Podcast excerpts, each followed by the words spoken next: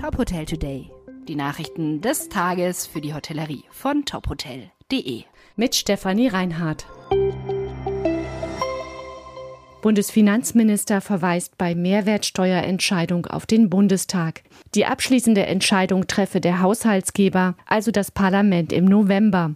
Das sagte Christian Lindner am Sonntag beim Tag der offenen Tür des Bundesfinanzministeriums. Außerdem wiederholte er, dass für die Entscheidung die Schätzung der Steuereinnahmen eine Rolle spielen werde.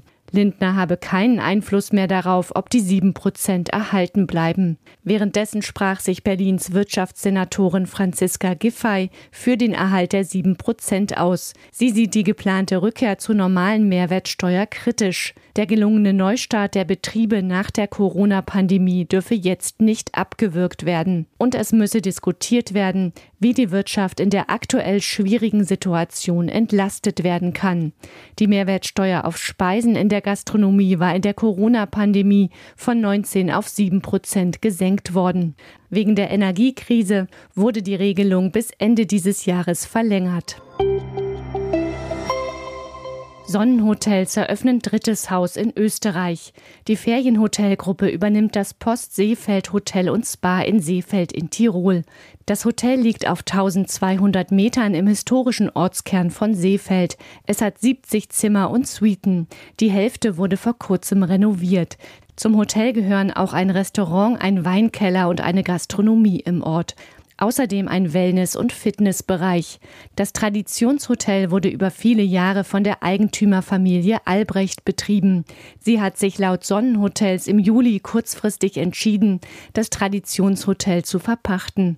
Der bisherige Hoteldirektor Gerhard Steiner und sein Team werden das Hotel weiterführen. Die Ferienhotelgruppe will das Haus bekannter machen und will im Bereich der Ferienhotellerie weiter wachsen.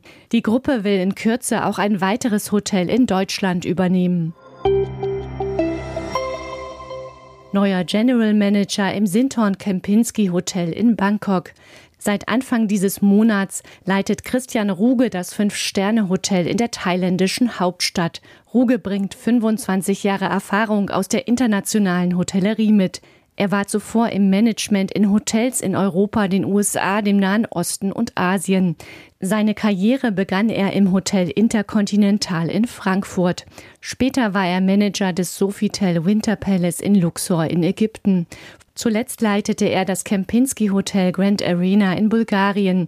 Unter seiner Leitung erhielt das Hotel im vergangenen Jahr mehrere Auszeichnungen, darunter die als Bulgariens bestes Skihotel und bestes Hotelrestaurant.